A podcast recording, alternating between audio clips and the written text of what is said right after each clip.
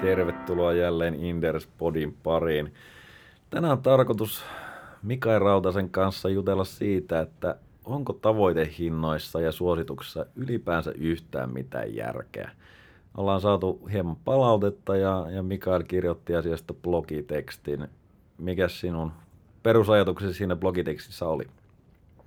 Niin, niin kuin tiedät, niin meidän ammattikuntahan tasaisin väliajoin murjotaan talousmedioissa ja blogeissa tikkaa heittäviksi apinoiksi ja milloin miksikin, niin ajattelin vähän herättää keskustelua siitä, että mistä niin kuin analyysissä on syvimmillään kyse ja, ja, ja, ja mistä suosituksissa ja tavoitehinnoissa on, on syvimmillään kyse ja miten sijoittaja voi hyödyntää niitä omassa ää, sijoitustoiminnassaan, kuinka ne ovat hy- parhaimmillaan erittäin hyviä työkaluja sijoittamiseen, mutta vähän niin kuin missä tahansa lajissa, oli se sitten harrastus tai ammatti, että vaikka sulla olisi parhaatkin työkalut käytössä, niin jos sä et osaa käyttää niitä, niin ei niistä välttämättä ole hirveästi hyötyä.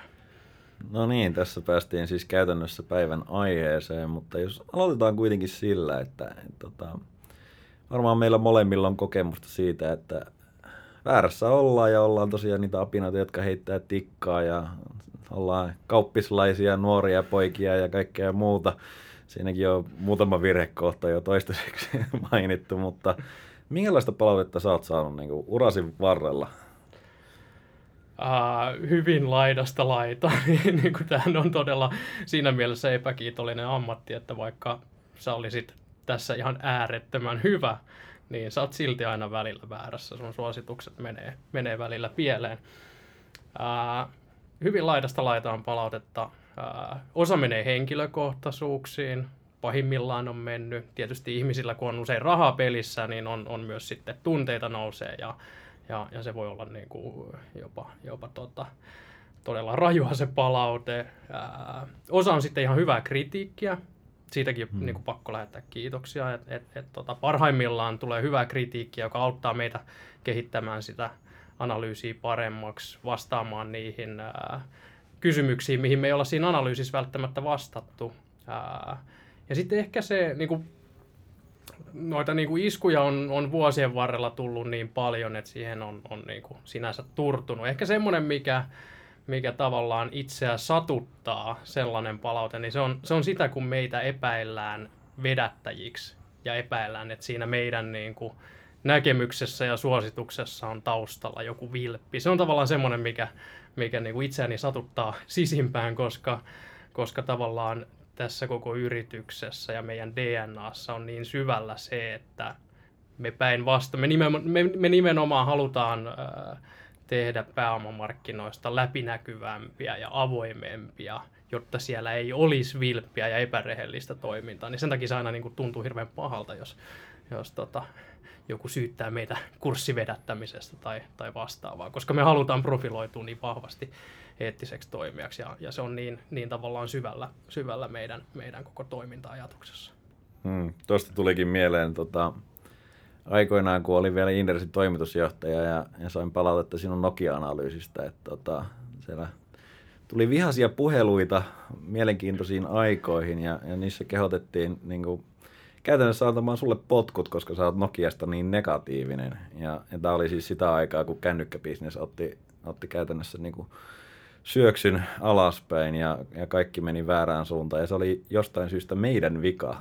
että niin kuin, me oltiin jotakin tiikerisorttaajien kavereita ja, ja siis ihan niin kuin me kontrolloitaisiin jollain tavalla sitä Nokian bisnestä. Mutta se oli kyllä niin kuin suomalaiselle kansalle silloin aika, aika tota rankkaa ilmeisesti. Joo, se on, se on omalla urallakin ollut se, se niin kuin Nokia-kriisi ja se, että itse olin niin kuin varmaan se ainoa suomalainen negatiivinen analyytikko Nokiassa silloin, kun se niin kuin kriisi oli pahimmillaan, niin, niin tota, ää, se, se niin kuin palautevyöry, mikä sieltä tuli, niin, niin se, oli, se oli todella rajua pahimmillaan. Ja, Joo, ja se ja, meni ja, henkilökohtaisuuksiin, ja siinä ei ollut todellakaan asialinjoilla. Ei, ei. Ja, ja siinä oli hyvin vahvasti myös se, että, että me ollaan niin kuin sorttajien lahjomia, lahjomia tota, vedättäjiä, ja, ja nyt tarvitaan niin kuin viranomainen tutkimaan meidän toimintaa ja, ja, ja niin edespäin. Niin, Niin. Tota, ja et ole varmaan sanonut yhtään kiitosta siitä, että itse asiassa säästit niin kuin monien sijoittajien rahoja.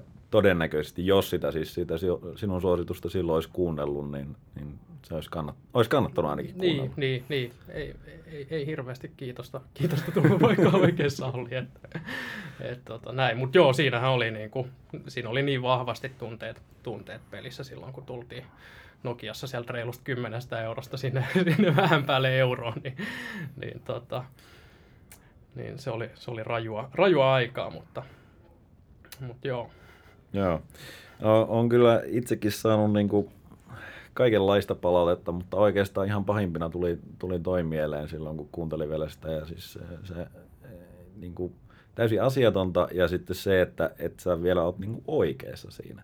Siis mä oon saanut paljon asiallistakin kritiikkiä ja, ja siis sitä pitää kestää. Tässä pitää olla paksu nahka ja tosiaan, vaikka sä olisit kuinka hyvä, niin sä oot aina välillä väärässä. Ja jossain, niin kun, siis monesti sieltä tulee sellaisia pointteja, mitkä ihan oikeasti aidosti kannattaa käsitellä ja, ja silloin sitten tulee niin kuin keskustelua ja se on, se on tervettä ja vie analyysiäkin eteenpäin. Mutta sitten on tosiaan sellaista epämääräistä huutelua, jotka ei niin kuin selvästikään ole itse asiassa lukenut sitä tutkimusta tai sitä raporttia, vaan kertoo vaan, että tämä tavoitehinta tai toi suositus on pielessä.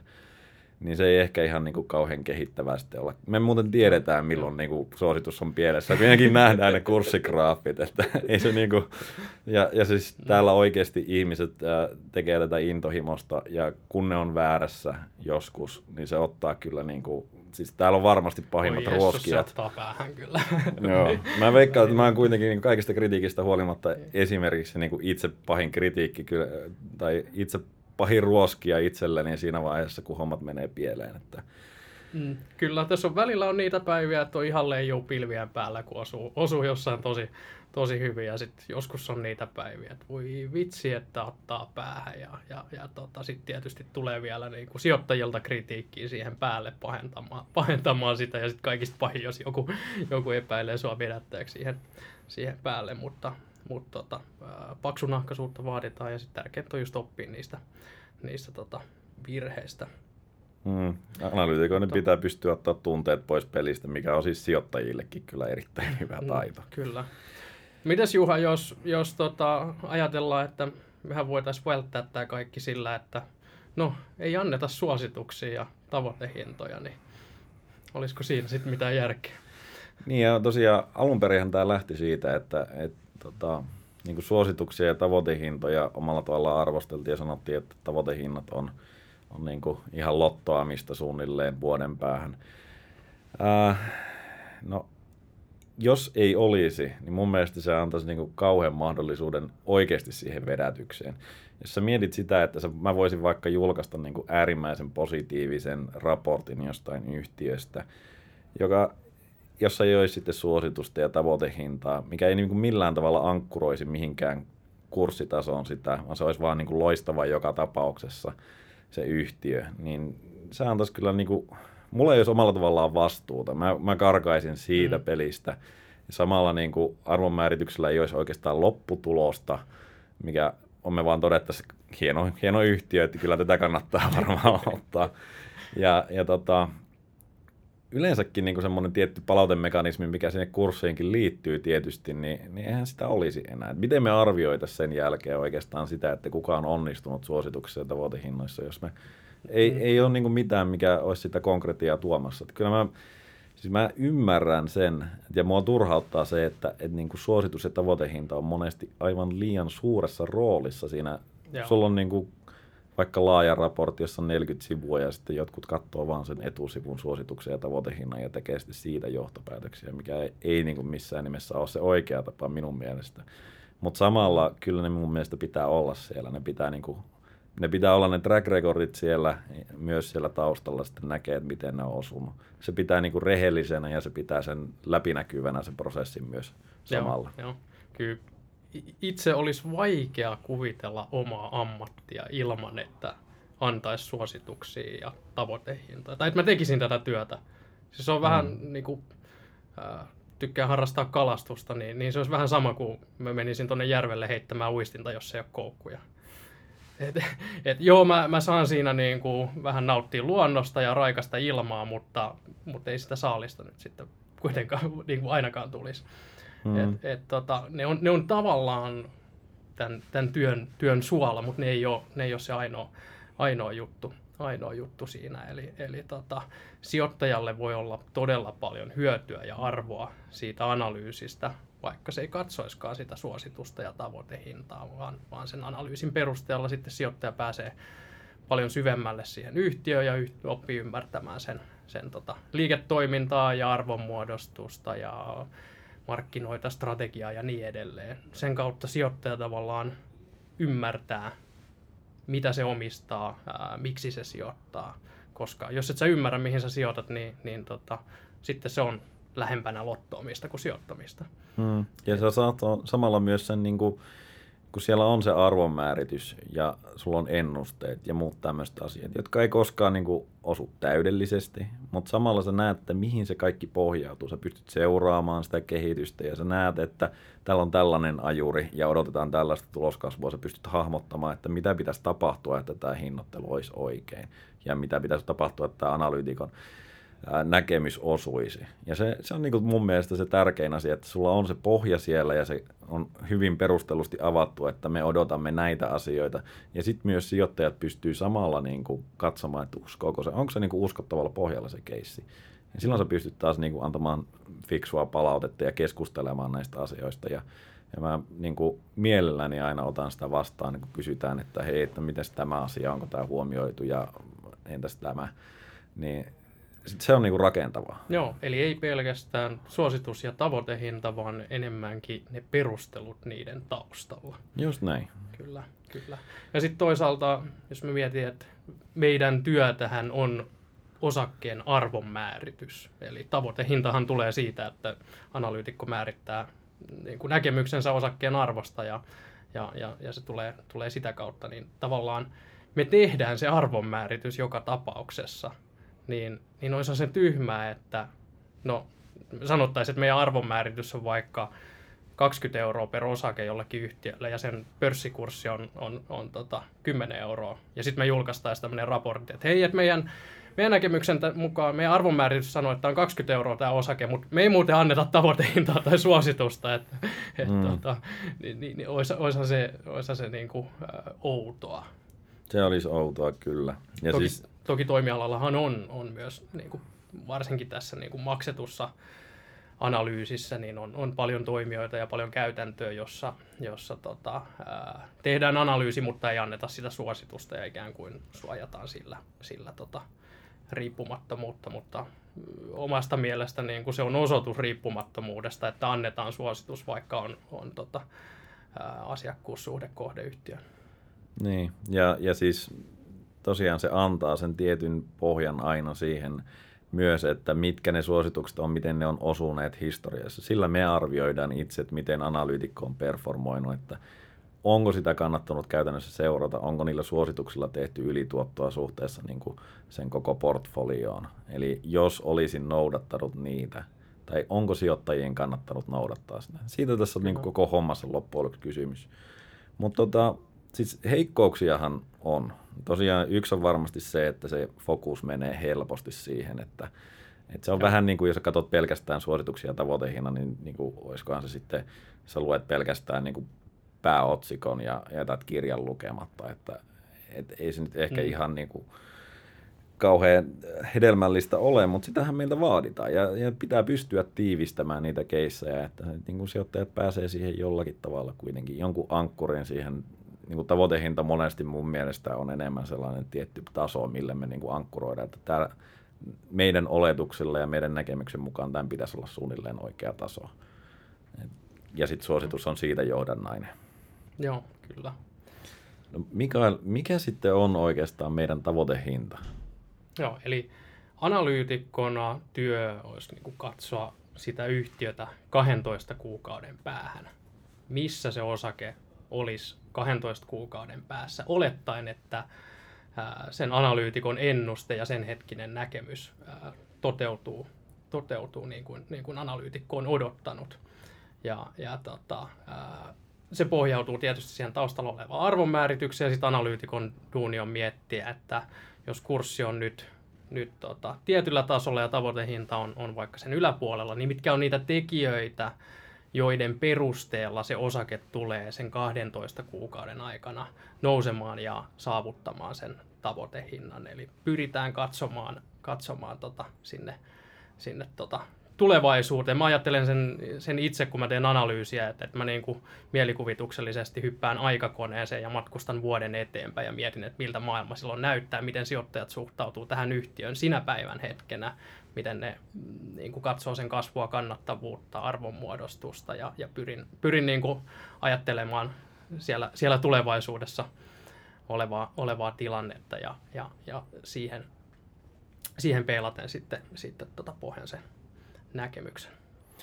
Tämä on varmasti se niin kuin, äh, juuri oikea tapa sinänsä, mutta täytyy samalla huomioida, että aina se ei ole ihan noin puhdas. Eli sulla on paljon siis, joissakin tilanteissa sun pitää ottaa siihen näkemykseen huomioon se, että siinä tulee vaikka joku suuri epäjatkuvuuskohta tai joku merkittävä riski ja muuta, muuta vastaavaa, minkä, minkä takia sitä ei välttämättä voi ajatella suoraan näin. Mutta toi on juuri oikea tapa niin kuin periaatteessa tulkita sitä, mutta ehkä hyvä huomioida myös se, että, että aina näin ei voi menetellä ja että se 12 kuukautta niin ei ole niin kuin sillä tavalla, että se kurssin pitäisi olla siellä tai analytikko on epäonnistunut. Eli meillähän kuitenkin niin kuin koko ajan päivittyy tavoitehinnat aina kun tapahtuu jotain. Yleensä tietenkin tulos, raportointi tai muu vastaava – mutta niin kuin, eihän se ole semmoinen staattinen ja sitten voi katsoa, että okei, että nyt tämä meni just niin kuin piti, että maailma muuttuu ja kaikki muuttuu siinä ympärillä. Niin, se olisi, se olisi kiva ja se olisi helppoa, jos voisi vaan niin kuin kerran vuodessa katsoa ne tavoitehinnat, tehdä kaupat ja sitten laittaa niin kuin pörssin, pörssin tota, selaimestaan kiinni, kiinni ja aivot narikkaa ja palata vuoden päästä asiaan. mutta, mutta kun asia ei ole niin helppoa, vaan, vaan koska markkina elää jatkuvasti, yritysten toimintaympäristöt muuttuu jatkuvasti ja, mm. ja, ja näin, niin tavallaan se on osa sekä sijoittajan työtä ja, ja sijoittajan elämää, että tietenkin analyytikon työtä, että pitää olla jatkuvasti valmiina niin kuin reagoimaan, reagoimaan ja, ja valmis muuttamaan sitä näkemystä, jos se osoittautuu vääräksi, koska se on myös analyytikoille todella iso virhe, jos sulla on tietty näkemys ja sitten sä lukittaudut siihen, vaikka maailma ympärillä muuttuisi, muuttuisi ja jatkat tavallaan sitä väärässä, väärässä olemista. Mm, ja tässä on myös kannattaa huomioida se, että yrityksen liiketoiminnassa ei tarvitse tapahtua välttämättä muutosta, että se voisi vaikuttaa siihen suhteelliseen arvostukseen, koska meillä on kuitenkin niin kuin Helsingin pörssissä, jos yleinen arvostaso laskee huomattavasti, niin kannattaako sun sitten ostaa sitä yhtä yhtiötä sillä samalla kurssilla enää siinä vaiheessa, jos sulla on muita vaihtoehtoja, jotka on niin kuin suhteellisesti huomattavasti houkuttelevampia nyt. Tämä on yksi asia, mikä aina välillä tulee pintaan, että että eihän tämän yhtiön, niin kuin Turkki ei vaikuta millään tavalla tämän yhtiön liiketoimintaan, mutta jos niin kuin muut osakkeet on halvempia nyt, niin se suhteellinen arvostus taas siellä muuttuu ja niin kuin, no arvonmääritysmenetelmistä meillä on omat, omat podit käyty ihan vasta, mutta, mutta tota, kannattaa huomioida, että tämä on kokonaiskuva aina. Joo, kyllä, kyllä. Ja, ja me tehdään yhtiökohtaista analyysiä, se lähtee siitä sen yhtiön liiketoiminnasta. Sitten sijoittaja, joka hyödyntää sitä analyysiä osana omaa sijoitustrategiaa, niin sen pitää sitten huomioida, että miten tämä, tämän kaltainen yhtiö sopii siihen omaan sijoitussuunnitelmaan, omaan sijoitustrategiaan, omiin tavoitteisiin. Eli, eli se, että meillä on, on, on ostasuositus jossain yhtiössä, niin se ei välttämättä sovi ollenkaan niin kuin tietyn kaltaisen sijoittajan, sijoittajan tota, ää, strategiaan ja salkkuun. Niin, siis meillä ei ole sijoitusneuvontaa, eli me tehdään sijoitustutkimusta, osakeanalyysiä ja siellä on aina yhtiö taustalla, mutta ne, me ei siis lähdetä kertomaan, että sinun pitää juuri tätä osaketta ostaa tai myydä. Mutta jos mennään vielä siihen tavoitehintaan, niin 12 kuukautta. Miksi 12 kuukautta? No, Mä voin ottaa. niin, ota, ota, ota sä. Meillähän joskus oli kuusi kuukautta. Kuusi kuukautta muutettiin se, se ihan alkuvaiheessa. Muistatko se Inderesin ihan alkupäivinä? Se oli, se oli tota, kuusi, kuusi kuukautta, mikä on tosi lyhyt jänne. Mm. Ää, mun mielestä täysin liian lyhyt jänne. Ää, niin 12, 12 kuukautta tuntuu, tuntuu tavallaan sellaiselta, että, että, että sinä aikana ää, niin kuin lyhyellä aikavälillä kuitenkin markkina heiluu, mutta 12 kuukauden aikana se yrityksen liiketoiminta ja sen kehitys niin kuin ohjaa todella merkittävästi sitä kurssia. Mutta, mutta hei tässä sä, tuota, sun, sun kommentti. Niin siis äh, käytännössä se 12 kuukautta on ajatuksena siinä, että siinä ajassa se, se, ne ehtii tapahtua ne fundamenttimuutokset, mitä me siinä ennustetaan käytännössä. Eli esimerkiksi tuloskasvu tulee läpi tai liiketoimintaympäristö muuttuu. Jos se olisi vaikka kolme kuukautta, niin eihän siinä yleensä niin kuin ehdi tapahtua muuta kuin arvostustasossa muutoksia. Ja, ja se ei ole niin kuin taas fundamenttianalyysin pointti. Onko se 12 kuukautta just oikea? En, mä, en, mä, en mulla ole niin kuin siihen niin kuin oikeaa vastausta, mutta se on helppo. Se on toinen syy. Niin kuin ajatellaan aina mm, vuosituottoja mm. kuitenkin ja tällä tavalla, että se, se on helpompi määrittää sitä kautta se, ää, niin kuin sijoittajienkin ehkä helpompi hahmottaa sitä tuottopotentiaalia sitä kyllä, kautta. Kyllä. Ja tota, siis vielä ehkä tuohon niin lisäksi, että se, se on omalla tavallaan keinotekoinen se 12 kuukautta, koska asiathan tapahtuu aina, niin kuin jollain toimialoilla kellotaajuus on ihan erilainen kuin jossain toisella.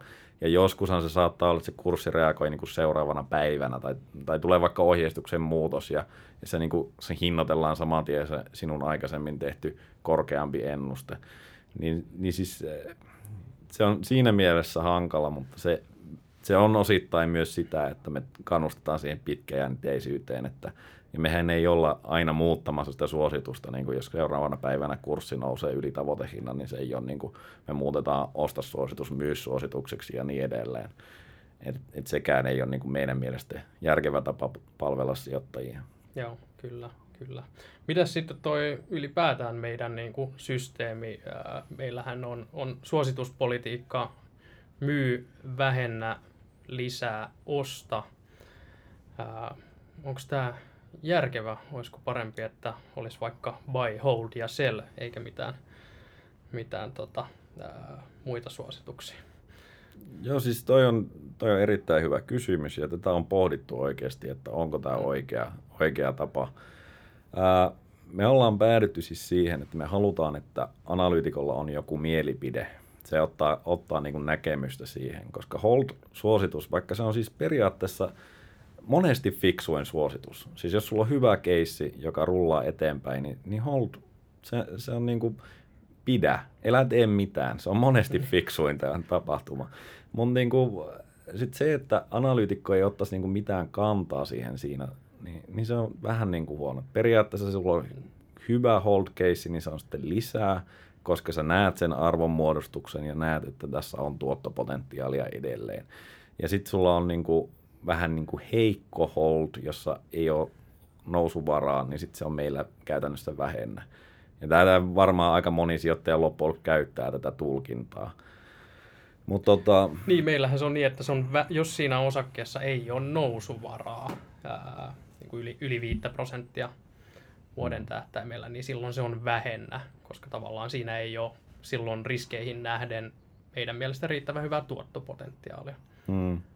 Mutta se, mä en, niinku, mä en olisi sitä vastaan periaatteessa, että meillä olisi siis äh, osta, myy ja pidä. Ei, ei se välttämättä olisi niinku mitenkään väärin, mutta me ollaan kuitenkin niinku toistaiseksi ainakin tultu siihen tulokseen, että tämä on paras malli tästäkin voidaan keskustella ja jos on palautetta niin kuin sieltä sijoittajilta, niin kuunnellaan varmasti sitäkin, että ei, ei, tota, ei tämä ole niin kuin mihinkään kiveen kirjoitettu, mutta kyllä mä itse kuitenkin näkisin, että siinä on niin kuin vissi ero siinä, että on, onko se lisää vai vähennä ja sitten jos se johtaisi, tietenkin tämäkin on osittain johdonkin, tämän tutkimuksen johdon asia, että et ei sitten niin kuin analyytikot pakoile sitä vastuuta, että mentäisiin mm. niin kuin holdiin liian helposti tai että vältettäisiin vaikka sitä myyssuositusta tai että ei mä niin. nyt halua ottaa näkemystä tuosta ostakaan, kun tässä on tota, tällaiset riskit, että jos ne sitten toteutuu.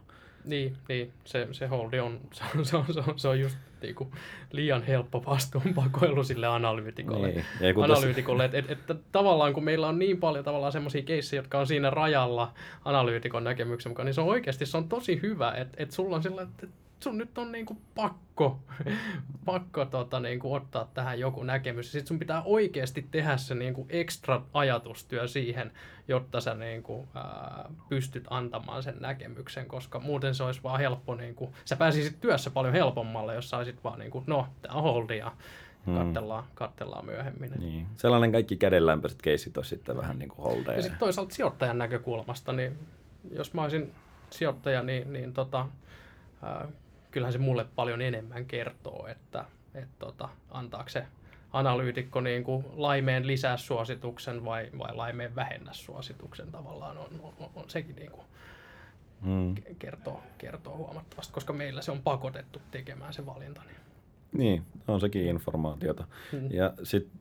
toinen asia, mitä voi ihan hyvin kyseenalaistaa meidän niin kuin suosituspolitiikassa on se, että Meillä on käytännössä yli 15 prosenttia nousuvaraa siinä 12 kuukauden aikana. Silloin se on osta 5-15 lisää ja sitten vähennä siitä niin kuin miinus 5 ja 5 ja myy miinus 5 alle.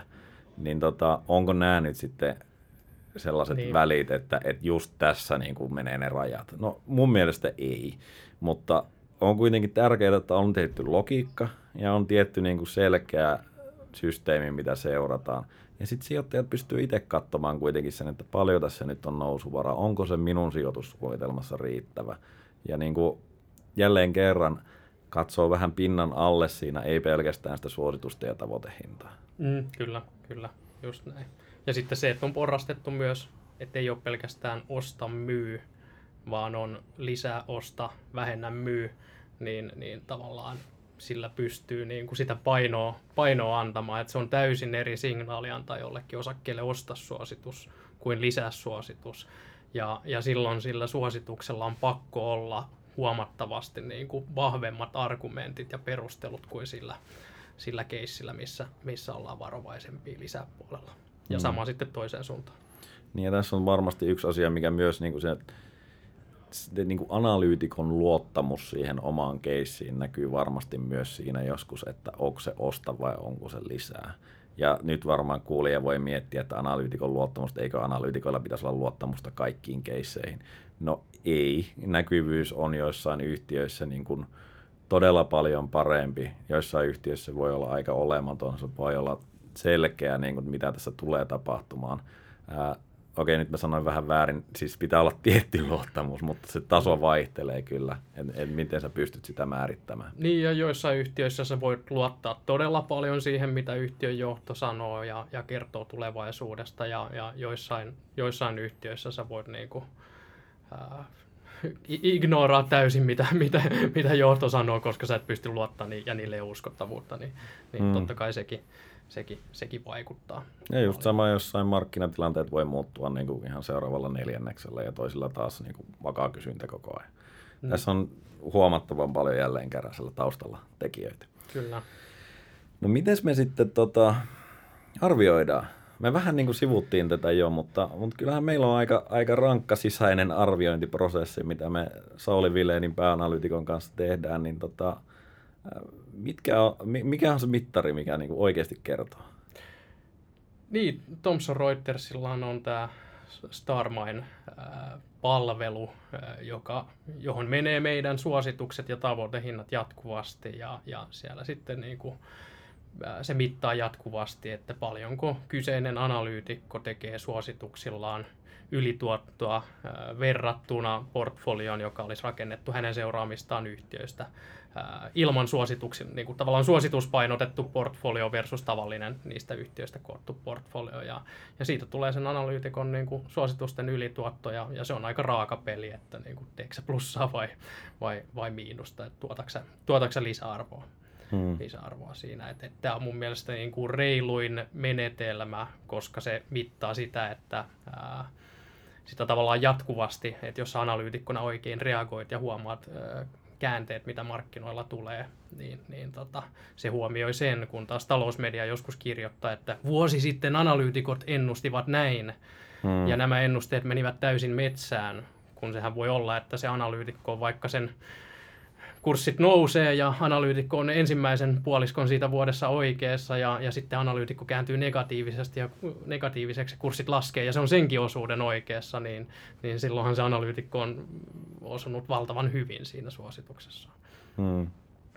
Se kuulostaa ehkä vähän hassulta, mutta 12 kuukautta eteenpäin, niin se, siinä ehtii tapahtua todella paljon niin pääomamarkkinoilla. Sanois muuta. se tuntuu vähän, niin kuin, että, että ihmiset ei välttämättä aina sitäkään hahmota. Mutta mut, tota, toinen juttu, mikä voisi ehkä nostaa niin kuin esille, että siis jos meidän sijoitusten tarkkuutta haluaa katsoa ja arvioida, niin meillä on myös mallisalkku niin kuin näyteikkunalla koko ajan – kaikki pystyy katsomaan, että mitä siellä on, miten se on performoinut, miten ne keissit on siellä mennyt. Me kommentoidaan aina niitä ostoja ja myyntejä ja, ja ollaan sielläkin niin kuin brutaalin rehellisiä sitten, kun menee pieleen ja, ja tietenkin vaatimattomia silloin, kun menee hyvin, mutta sehän kuuluu vaan suomalaiseen luonteeseen. kyllä, kyllä. Ja joo, tietysti sekin kertoo jotain siitä, että meillä on niin äh, vahva, vahva yhteisö, joka luottaa, luottaa tota siihen, mitä me sanotaan. Ja, ja, ja tota, tavallaan en, en mä uskoisi, että meillä olisi näin suurta sijoittajayhteisöä, jos me oltaisiin oltu niin kuin historiassa aina ihan metsässä. Et, et totta kai niin kuin, mm. niin kuin puhuttu, niin joissain keisseissä mennään, mennään metsään, mutta, mutta tavallaan kyllä mä niin kuin näkisin, että tuo yhteisön koko on myös, myös yksi indikaattori siitä, että on tässä niin kuin jotain asioita tehty oikein. Joo, ja siis tosiaan kun katsoo niitä kokonaiskuvia, sehän käytännössä otit sieltä Reutersilta tuossa screenshotteja ja, ja laitoit niitä jakoon, niin siis sehän, sehän oli valtaosin erittäin hyvät ne trackit. Et, et niin kuin, joo, ei, ei ole kaikki täydellistä. Jos olisi, niin kaikki maailman varallisuus on hiljalleen kertys tässä niin kuin meille ja meitä seuraaville sijoittajille. Se ei, ei niin kuin käytännössä ole mahdollista, mutta kyllähän meillä niin kuin kokonaisuudessaan niin on erittäin hyvä track record.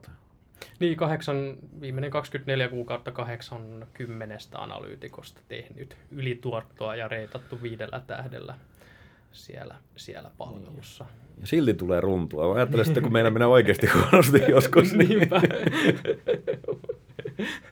Mutta mut oikeasti, jos sä mietit, mä oon miettinyt tätä niinku matemaattisesti, että kun meillä on reilu sata yhtiöä seurannassa ja kuvitellaan, että meillä menisi ihan törkeän hyvin vuosi ja me oltaisiin 75 yhtiössä täysin oikein. Niin jos meillä on yli 30 000 sijoittajaa meidän yhteisössä, niin siitä, silti siitä yhteisöstä löytyy se yksi sijoittaja, joka on osunut just niihin 30, jotka on mennyt pieleen. Siis tämähän on ihan niin kuin niin. ma- ma- matematiikkaa. ja ja mä, mä ymmärrän, että silloin se sijoittaja on niinku todella pettynyt ja se voi olla, että se tekee niinku todella rumat miinusluvut, miinusluvut mm. tota, salkkuunsa. Mutta, mutta tota, Tämä on ihan, ihan tota, tavallaan matema, matematiikkaa. Mä en ole ihan varma, menikö matematiikka oikein, jos taisit sanoa 75 ja sitten 30. Mutta... Ah, no, mutta meillä on 105 yhtiö seurannut. joo. joo, totta. Joo, mutta, mutta tota, ruoskita, niin ruoskita. Hy- hypoteettinen tilanne, että et, et, et, joo, niitä, niitäkin sattuu, että on joku sijoittaja, joka on seurannut meitä ja sitten hän on sattunut just ne ostokeissit, missä me ollaan menty pieleen poimimaan salkkuunsa. Mä, mä ymmärrän, että totta kai sä oot silloin pettynyt. Joo, joo. Ja ei, ei siis tota... jälleen kerran niin kuin, on asiallista kritiikkiä asioihin pohjautuvaa. Siis sitä tulee myös paljon ja se on oikeasti kehittävää ja, ja tota, rakentavaa monesti. Mutta sitten on niinku sitä huutelua, joka niinku ei välttämättä oikein liity mihinkään niin kuin konkreettiseen, vaan on vaan sellainen fiilispohjainen, että nyt ei niin kuin... No, se, niin. se on vähän, vähän tota aina hankalaa ja, ja mä en missään tapauksessa halua vaan antaa kuulijoille sitä kuvaa, että meille ei, meitä ei saisi arvostella tai meitä ei saisi kritisoida tai että meille ei saisi antaa palautetta. Että kaikki palaute on edelleen tervetullutta. Joo, kyllä, kyllä. Se tekee meistä vahvempia ja, ja kehittää, kehittää meitä, meitä eteenpäin. Mutta mennäänkö ehkä tähän niin kuin loppujen lopuksi, minkä takia paasataan täällä, niin, niin miten yksityissijoittajan kannattaisi niin kuin hyödyntää meidän analyysiä? Mikä on se niin kuin paras tapa saada siitä kaikki irti? Joo. Eli tavallaan tärkein niin kuin, viesti on ehkä se, että me ei haluta, että sijoittajat laittaa aivot narikkaan ja alkaa sokeasti niin kuin, juoksemaan meidän suositusten ja tavoitehintojen perässä. Ää, Siitä tässä ei ole kysymys, vaan me halutaan opettaa ja kouluttaa ja auttaa niitä sijoittajia ymmärtämään paremmin, että mihin ne sijoittaa, mitä ne omistaa, minkä takia, mikä merkitys sillä on. Koska silloin se on sijoittamista, silloin sä teet päätöksiä, jotka pohjautuu johonkin informaatioon, informaatioon minkä, minkä toki me ollaan, niin kuin, meidän tiimi on analysoinut ja pureksinut sua varten sijoittajana ja, ja sitten tietysti sä teet siihen niin kuin, päälle sitten oman, oman, oman työsi ja, ja, ja mietit, että sopiiko se sun sijoitustrategia ja niin edespäin. Silloin puhutaan sijoittamisesta. Ää, ei, ei, ei, ei pyritä siihen, että, ja, ja toivotaan, että meidän niin kuin yhteisön jäsenet ei, ei päättömästi ryntäilisi vaan niiden suositusten perässä. Niin, ja siis tosiaan niin kuin aikaisemmin mainitsin, niin jossain yhtiöissä tietyllä profiililla oleva ostossuositus ei tarkoita sitä, että se sopisi jonkun tietyn yhtiön salkkuun automaattisesti. Kyllä. Et, et ne, niitä on hyvin erilaisia profiileja. Mutta mun mielestä niin kuin ehkä just parhaimmillaan se, se meidän tutkimus tarjoaa ideoita, se, se niin kuin antaa mahdollisuuden tutustua niihin paremmin ja sitten miettimään sitä, että onko siellä, niin kuin, onko tämä onko tämä minun juttu, uskonko mä tähän, pidänkö mä näitä ennusteita luotettavana ja muuta. Ja sitten meillä on kuvataan, meiltä voi kysyä, niin kuin mikä, mitä sillä taustalla on ja, ja tota, mehän pyritään tietenkin olemaan mahdollisimman aktiivisia kommunikaatiossa myös sijoittajien kanssa, että, että sitten autetaan ymmärtämään vielä paremmin, mitä sillä, jos raportissa ei ole kaikkea, kaikkea avattu. Kyllä. Ja, jos mennään ihan niin kuin konkreettisesti, miten tavallaan, jos mä olisin uusi sijoittaja, lähtisin hyödyntämään analyysiä ja mun pitäisi valita yhtiöitä, mulla olisi jotain yhtiöitä ehkä salkussa ja mun, mä haluaisin valita sinne lisää yhtiöitä, niin mä ehkä alkuun katsoisin, että missä yhtiöissä meillä on positiivinen suositus ja sitten lähtisin niihin yhtiöihin tutustumaan ää, sitä kautta, onko niissä niin kuin uskottavat perustelut, sopiiko ne, sopiiko ne mun sijoitustrategiaan. Ja sitten toisaalta mä katsosin, että mulla on salkussa nämä yhtiöt, ää, missä niistä on vähennä tai myyssuositus, ja sitten katsoisin niistä, että ää, hakisin niin kuin kriittisiä näkökulmia mm. niihin yhtiöihin, mitä mulla on jo salkussa. Ja, ja tota, ää, tätä kautta ehkä saisin sinne salkkuun niin kuin, ää, uusia näkökulmia ja, ja, ja tota, ideoita. Just näin. Ja niin kuin jos aika harvoin tulee kyllä niin kuin kollegojen työtä niin kuin muista yhtiöistä katsottua, mutta silloin jos on niin kuin selvästi niin kuin täysin vastakkainen näkemys kuin, kuin itsellä, niin, niin se mun mielestä jopa kuuluu velvollisuuteen, että sä hankit sen raportin ja katsot, että mi, mikä täällä niin kuin nähdään niin eri tavalla. Et ne on niin kuin mun mielestä mielenkiintoisia, että se niin kuin pakottaa sut miettimään toiselta kantilta niitä asioita selvästi, että, että sitten jos se niin kuin näkemykset on suunnilleen samat kuin omat, niin sä pystyt suunnilleen arvioimaan, että mitä siellä niin kuin mietitään. Mutta mun mielestä aina mielenkiintoinen hakea sellainen vastakkainen, koska aina on kuitenkin ostaja ja myyjä. Mm, eikä, ne nyt, eikä se nyt lähtökohtaisesti toinen ole tyhmempi kuin toinen. Joten molemmilla on varmasti jotkut perustelut ja mua ainakin kiinnostaa se vastapuolen perustelut myös. Niin, sijoittajanahan yksi iso virhe mitä monesti sijoittajat tekee, on se, että sä muodostat tietyn näkemyksen ja sen jälkeen etsit pelkästään tietoa, joka peru, niin kuin tukee sitä sun, sun tota, ää, jo päät, ennalta päättämää näkemystä. Ja, ja tota, ää, se, se ei ole pitkässä juoksussa todennäköisesti hyvä, hyvä tie, vaan, vaan nimenomaan niin kuin selkeästi poikkeavat näkemykset. Ja sitten myös ne tilanteet, kun se näkemys ja tilanne muuttuu, hmm. niin on, on tota, tietysti semmoisia semmoisia hetkiä, milloin, milloin se kiinnostus pitää herätä, että ah, miksi tässä yhtiössä tapahtuu nyt iso muutos, mitä analyytikko siitä sanoo, tai että analyytikon näkemys muuttui, muuttui tosi rajusti, minkä takia, niin, niin tätä, kautta, tätä kautta sitten omaan, omaan sijoitustoimintaan apuja. Hmm. Vedetäänkö yhteen sitten vielä ajatukset Joo. Mä voisin ehkä heittää tota loppuun, niin kuin, että älä ole sopuli, käytä omia aivoja, tee omat päätökset ja käytä tukena sitä analyysiä. Mitäs? Just näin, just näin. Oikotietä onneen ei ole, ei ole sillä, että, että sokeana vaan juoksee, juoksee analyytikkojen suositusten perässä, vaan, vaan tässä lajissa, tässä lajissa pitää, pitää myös tehdä omaa, omaa työtä. Just näin. Muuten voi mennä sitten pelkästään sijoittelemaan indekseihin ja muihin. Jos ei kiinnosta sitten se oma niin. homma, niin, niin vaihtoehtoja on kyllä. Just näin, indeksit on, on tota, sitä varten, sitä varten ja, ja, tota, ja, ja sitten jos ei, jos ei sekään tunnu omalta, niin sitten voi vaihtaa viikonloppuisin lottoamiseen. Sitä me ei kyllä suositella. Sitä me ei suositella. Okei, okay, mutta näihin puheisiin ja näihin tunnelmiin kiitoksia kaikille kuulijoille. Kiitos.